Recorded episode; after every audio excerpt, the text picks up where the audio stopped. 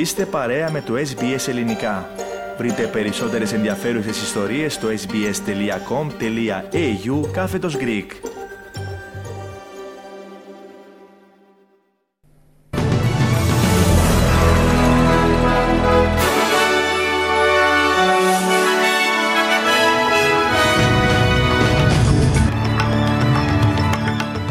Η Μετεωρολογική Υπηρεσία προβλέπει συνέχιση των έντονων καιρικών φαινομένων στο νοτιοανατολικό Queensland και τη βόρεια Νέα Νότια Ουαλία.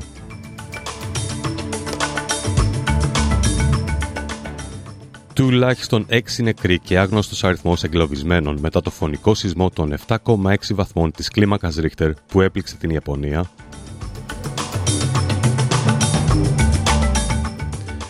Ένα ζωτική σημασίας φορτίο εμβολίων έφτασε στη λωρίδα της Γάζας και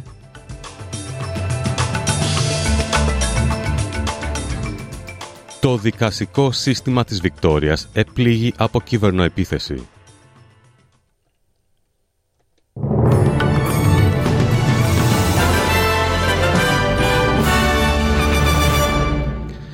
Ακούτε το κεντρικό δελτίο ειδήσεων του ελληνικού προγράμματος της ραδιοφωνίας SBS στο μικρόφωνο ο Χρήστος Καλέμης. Οι έντονες βροχοπτώσεις στο νοτιοανατολικό Queensland και τη βόρεια νέα νότια Ουαλία μπορεί να οδηγήσουν σε πλημμύρες απειλητικές για τη ζωή των πολιτών. Αυτή είναι η πρόβλεψη από τη Μετρολογική Υπηρεσία μετά τον κατακλυσμό της νέας χρονιάς με περισσότερα από 300 χιλιοστά να πέφτουν σε ορισμένες περιοχές του Gold Coast. Η αστυνομία κάλεσε τους πολίτες να μείνουν μακριά τους δρόμους όπου είναι δυνατόν. Ο δήμαρχος της Χρυσής Ακτής, Tom Tate, δήλωσε ότι έντονες βροχοπτώσεις θα συνεχιστούν. The Bureau has indicated that um, there will be more significant rain uh, and it won't let up till uh, Tuesday afternoon, perhaps even going on to Wednesday. Οι προειδοποιήσεις για τσουνάμι υποβαθμίστηκαν σε όλες τις δυτικές παράκτιες περιοχές της Ιαπωνίας μετά το σεισμό των 7,6 βαθμών της κλίμακας Ρίχτερ που έπληξε την νησιωτική χώρα. Μετά το σεισμό, η Μετεωρολογική Υπηρεσία της Ιαπωνίας εξέδωσε αρχικά προειδοποίηση για μεγάλο τσουνάμι κατά μήκος των ομών Ισικάουα, Νιγκάτα, το Γιάμα. Την πρώτη τέτοια προειδοποίηση μετά το φωνικό σεισμό και το τσουνάμι του 2011 στα βορειοανατολικά μέρη της χώρας. Ο Εθνικός Ραδιοτηλεπτικός Φορέας NHK αναφέρει ότι η προειδοποίηση αυτή υποβαθμίστηκε σε μια μικρότερη προειδοποίηση και τώρα είναι απλώς συμβουλευτική, αφού τα κύματα που έπληξαν την ακτογραμμή της Ισικάουα δεν ήταν υψηλότερα από το 1 μέτρο. Σύμφωνα με το πρακτορείο ειδήσεων Κιόντο, τουλάχιστον 6 άνθρωποι έχασαν τη ζωή τους μετά το σεισμό, ενώ ο απολογισμός των θυμάτων αναμένεται να αυξηθεί. Ο επικεφαλής γραμματέας του Ιαπωνικού Υπουργικού Συμβουλίου, Ιωσισάμ Ιωσιμάσα Χαγιάση, είπε ότι έχει λάβει αναφορές για κτίρια που κατέρευσαν με παγιδευμένα άτομα στο νομό Ισικάουα. The specific details are currently unclear, but we currently have received reports of six individuals trapped by collapsed buildings in Ishikawa Prefecture. We will continue to make all efforts to gather more information. Το Ισραήλ έχει αποσύρει τα τάγκς από ορισμένες συνοικίες της πόλης της Γάζας, αναφέρουν οι κάτοικοι, καθώς ανακοινώνει σχέδια αλλαγής τακτικής και μείωσης του αριθμού των στρατευμάτων για να επιστρέψεις στους εφέδρους, να επιτρέψεις στους εφέδρους να επιστρέψουν στην πολιτική ζωή και να στηρίξουν την κατεστραμμένη από τον πόλεμο οικονομία του Ισραήλ. Η αλλαγή αυτή έρχεται την ώρα που το IDF ανακοίνωσε το θάνατο 172 στρατιωτών που έχουν σκοτωθεί από τότε που το Ισραήλ άρχισε τη χερσαία εισβολή τους στη Γάζα στις 27 Οκτωβρίου. Το Ισραήλ αναφέρει ότι ο πόλεμός του κατά της Χαμάς, ο οποίος έχει σκοτώσει σχεδόν 22.000 Παλαιστινίους, σύμφωνα με τις υγειονομικές αρχές της Γάζας, και έχει μετατρέψει μεγάλο μέρος της Γάζας σε ερήπια, έχει πολλούς μήνες μπροστά του. Αλλά τώρα έχει σηματοδοτήσει μια νέα φάση στην επίθεσή του, με ένα αξιωματούχο να δηλώνει ότι ο στρατός θα μειώσει τις δυνάμεις του μέσα στη Γάζα αυτό το μήνα και θα περάσει μια πολύμηνη φάση περισσότερων χερσαίων επιχειρήσεων. Ο Πάτρικ Μπέρι, αναλυτής άμυνας και ασφάλειας στο Πανεπιστήμιο του Μπαθ, δήλωσε στο Al Jazeera ότι αυτό θα μπορούσε να αντιπροσωπεύει μια σημαντική τακτική αλλαγή. The Israelis will always know when they plan their operations, they only have a certain amount of time to achieve as much as they can uh, in terms of fighting their, degrading their enemies before, if it's against the Palestinians, before international opinion turns against them. So it's quite conceivable that phase one and two were. Ένα ζωτική σημασία φορτίο εμβολίων έφτασε στη λωρίδα τη Γάζα με του εργαζόμενου σε ανθρωπιστικέ οργανώσει να εργάζονται πλέον πήρε το δός για την προστασία των περίπου 60.000 νεογέννητων στην εμπόλεμη περιοχή που κινδυνεύουν από ασθένειες όπως η πολιομιελίτιδα και η λαρά. Ο Παγκόσμιος Οργανισμός Υγείας ανανέωσε επίσης τις εκκλήσεις του προς τη διεθνή κοινότητα να λάβει επίγοντα μέτρα για την ανακούφιση από τους κινδύνους ασθενειών που αντιμετωπίζουν τα 2,3 εκατομμύρια κάτοικοι της Γάζας, οι οποίοι βιώνουν μια ανθρωπιστική καταστροφή καθώς συνεχίζονται οι Ισραηλινοί βορβατισμοί. Από τις 7 Οκτωβρίου έως τις 17 Δεκεμβρίου, 135 εργαζόμενοι του Οργανισμού Ηνωμένων Εθνών για την αρρωγή σκοτώθηκαν από τον Ισραηλινό στρατό στη λεωρίδα της Γάζας, καθιστώντας τη σύγκρουση αυτή την πιο θανατηφόρα για τους εργαζόμενους του ΟΗΕ στην παγκόσμια ιστορία. Η Τζέμα Κόνερλ από το Γραφείο Συντονισμού Ανθρωπιστικών Υποθέσεων των Ηνωμένων Εθνών δήλωσε στο Al Jazeera ότι παρά τους κινδύνους αυτούς, οι ανθρωπιστικές οργανώσεις προσπαθούν να φτάσουν σε επικίνδυνα εδάφη προκειμένου να παράσουν εμβόλια. We have in the last days received several thousand doses of these critically required vaccines, which, as you've highlighted, are so important to the survival of the babies that are being born every single day in Gaza. We have the babies being born here in Rafah, but we also have babies being born in Jabalya. Το δικαστικό σύστημα της Βικτόριας επλήγει από κυβερνοεπίθεση με τους hacker να έχουν πρόσβαση σε εβδομάδες καταγεγραμμένων ακροάσεων των δικαστηρίων. Οι δικαστικές υπηρεσίες Βικτόριας ενημερώθηκαν για πρώτη φορά για την επίθεση στις 21 Δεκεμβρίου, αλλά πιστεύετε ότι το δίκτυο οπτικοακουστικής τεχνολογίας παραβιάστηκε για πρώτη φορά την 1η Νοεμβρίου. Εκπρόσωπος της CSV επιβεβαίωσε σήμερα ότι οι βιντεοσκοπήσεις και ηχογραφήσεις ορισμένων ακροάσεων σε δικαστήρια ενδέχεται να είχαν παραβιαστεί για περίοδο τουλάχιστον 7 εβδομάδων.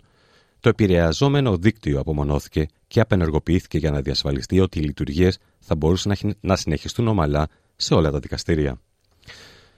Οι ερευνητές βρίσκονται ένα βήμα πιο κοντά στη θεραπεία του διαβήτη τύπου 1, καθώς ένα Ινστιτούτο της Μελβούνης βρήκε έναν τρόπο να επαναπρογραμματίσει την παραγωγή ινσουλίνης στους πάσχοντες. Για τα άτομα με διαβήτη τύπου 1, το ανασωπητικό του σύστημα καταστρέφει τα παγκρεατικά κύτταρα, οπότε πρέπει να εξαρτώνται από καθημερινές ενέσεις ινσουλίνης. Όμως το Ινστιτούτο Καρδιολογικών Παθήσεων και Διαβήτη Baker βρήκε δύο φάρμακα που μπορούν να αναγεννήσουν την παραγωγή ινσουλίνης σε παγκρεατικά κύτταρα που έχουν υποστεί βλάβη από την πάθηση.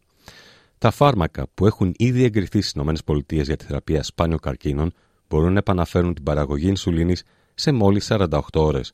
Ο επικεφαλής ερευνητής Sam L. Osta δήλωσε στην εκπομπή Today του Channel 9 ότι πρόκειται για μια πρωτοποριακή θεραπεία, αλλά πρέπει να γίνουν ακόμα χρόνια περαιτέρω έρευνας και δοκιμών προτού οι ασθενείς αποκτήσουν πρόσβαση σε αυτήν. So the therapy is aimed at reducing or and perhaps eliminating round the clock insulin injections by regenerating uh, and harnessing patients' own pancreatic cells. So we're now moving into animal uh, studies.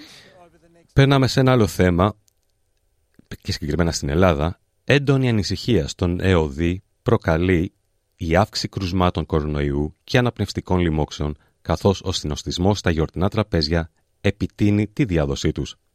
Οι ειδικοί που κάνουν λόγο για μεγαλύτερη δυναμική στην έξαρση των κρουσμάτων σε σχέση με πέρυσι συνιστούν προσοχή.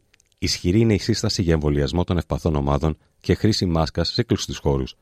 Έχουμε υπερτριπλασιασμό των ασθενών με κορονοϊό και τα νοσοκομεία δέχονται μεγάλη πίεση τόνισε στην ΕΡΤ ο επίκορος καθηγητής υγιεινής και επιδημιολογίας του Εθνικού και Καποδοστριακού Πανεπιστημίου Αθηνών, κ. Γκίκας Μαγιορκίνης.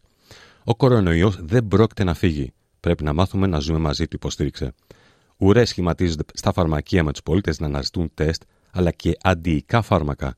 Την ίδια ώρα σημειώνονται ελλείψεις σε παιδιατρικά φάρμακα και αντιβιώσεις, όπου και υπάρχει το μεγαλύτερο πρόβλημα. Περνάμε στην Κύπρο. Βίντεο από κλειστό κύκλωμα παρακολούθησης στην περιοχή μελετάει η αστυνομία, προκειμένου να διαφανούν οι ακριβές συνθήκες του τετραπλού θανατηφόρου δυστυχήματος που σημειώθηκε λίγο μετά τα μεσάνυχτα στην οδό Γιάννου Κρανιδιώτη στα ε, Πολεμίδια. Η αστυνομία συνέλαβε ήδη τον οδηγό του διπλοκάμπινου οχήματος που ενεπλάκη στην τροχαία σύγκρουση και εξετάζεται το ενδεχόμενο να ζητηθεί η κράτησή του. Αστυνομική ανακοίνωση αναφέρει ότι το, στο πλαίσιο των εξετάσεων για εξακρίβωση των αιτιών πρόκλησης της θανατηφόρας οδικής σύγκρουσης εκδόθηκε δικαστικό ένταλμα εναντίον του 44χρονου οδηγού που νοσηλεύεται στο Γενικό Νοσοκομείο Λεμεσού. Το διπλοκάμπινο εμβόλυσο επιβατικό όχημα στο δρόμο Λεμεσού Πλατρών, στα κάτω πολεμίδια, με αποτέλεσμα να χάσουν τη ζωή τους και οι τέσσερις επιβαίνοντες στο μικρό επιβατικό όχημα. Νεκρή είναι η οδηγός Βαθούλα Γεωργίου, 27 ετών από τη Λεμεσό, ο αδελφός της Νικόλας, 17 ετών, ο παππούς τους Νικόλας Ζαβρού, 73 ετών από το Λιμνάτι και η γιαγιά τους Ευανθία Γεωργίου, 74 ετών. Σύμφωνα με τις πρώτες ενδείξεις και τα τέσσερα θύματα δεν φορούσαν ζώνες ασφαλείας. Το ανώτατο δικαστήριο του Ισραήλ ακύρωσε σημαντικό νόμο της δικαστικής μεταρρύθμισης, μέσω της οποίας η κυβέρνηση Νετανιάχου επιδίωξε να περιορίσει τις εξουσίες του ανώτατου δικαστικού οργάνου, προκαλώντας πολύμηνο κύμα διαμαρτυριών.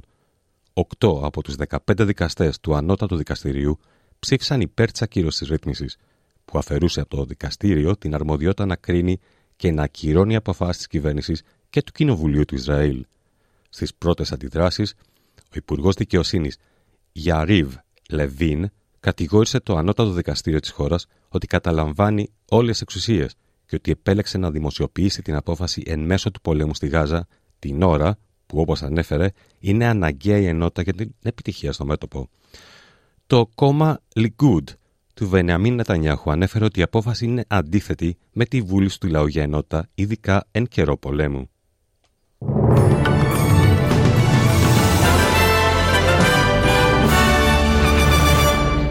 Και περνάμε στις συναλλαγματικές οτιμίες. Ένα δολάριο Αυστραλίας ισούται με 61 λεπτά του ευρώ και 68 cents του αμερικανικού δολαρίου.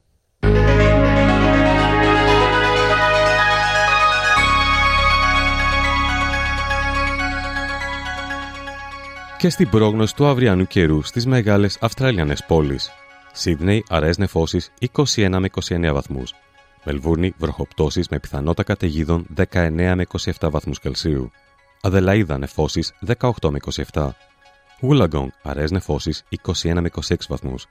Newcastle, αραιές νεφώσεις 21 με 30. Perth, κυρίως λιοφάνεια 17 με 32. Hobart, αραιές βροχοπτώσεις 16 με 24 βαθμούς Κελσίου. Καμπέρα, βροχοπτώσεις με πιθανότητα καταιγίδων 16 με 28 βαθμούς. Brisbane, αραιές νεφώσεις 21 με 31. Cairns, αραιές βροχοπτώσεις 25 με 33 βαθμούς. Darwin, αραιές βροχοπτώσεις πιθανότητα καταιγίδων 26 με 34 βαθμούς Κελσίου. Στην Αθήνα σήμερα νεφώσεις 12 με 17 βαθμούς και στη Λευκοσία νεφώσεις 8 με 21 βαθμούς Κελσίου. Σε αυτό το σημείο ολοκληρώθηκε το κεντρικό δελτίο ειδήσεων του ελληνικού προγράμματος της ραδιοφωνίας SBS που επιμελήθηκε και εκφώνησε ο Χρήστος Καλέμης. Θα είμαστε πάλι μαζί στις 4.30 με τους κυριότερους τίτλους σήμερα και στις 5 με ένα σύντομο δελτίο ειδήσεων. Μετά τα σύντομα μνήματα του σταθμού μας θα είναι μαζί σας ο Θέμης Καλός με το υπόλοιπο πρόγραμμα της σημερινής εκπομπής.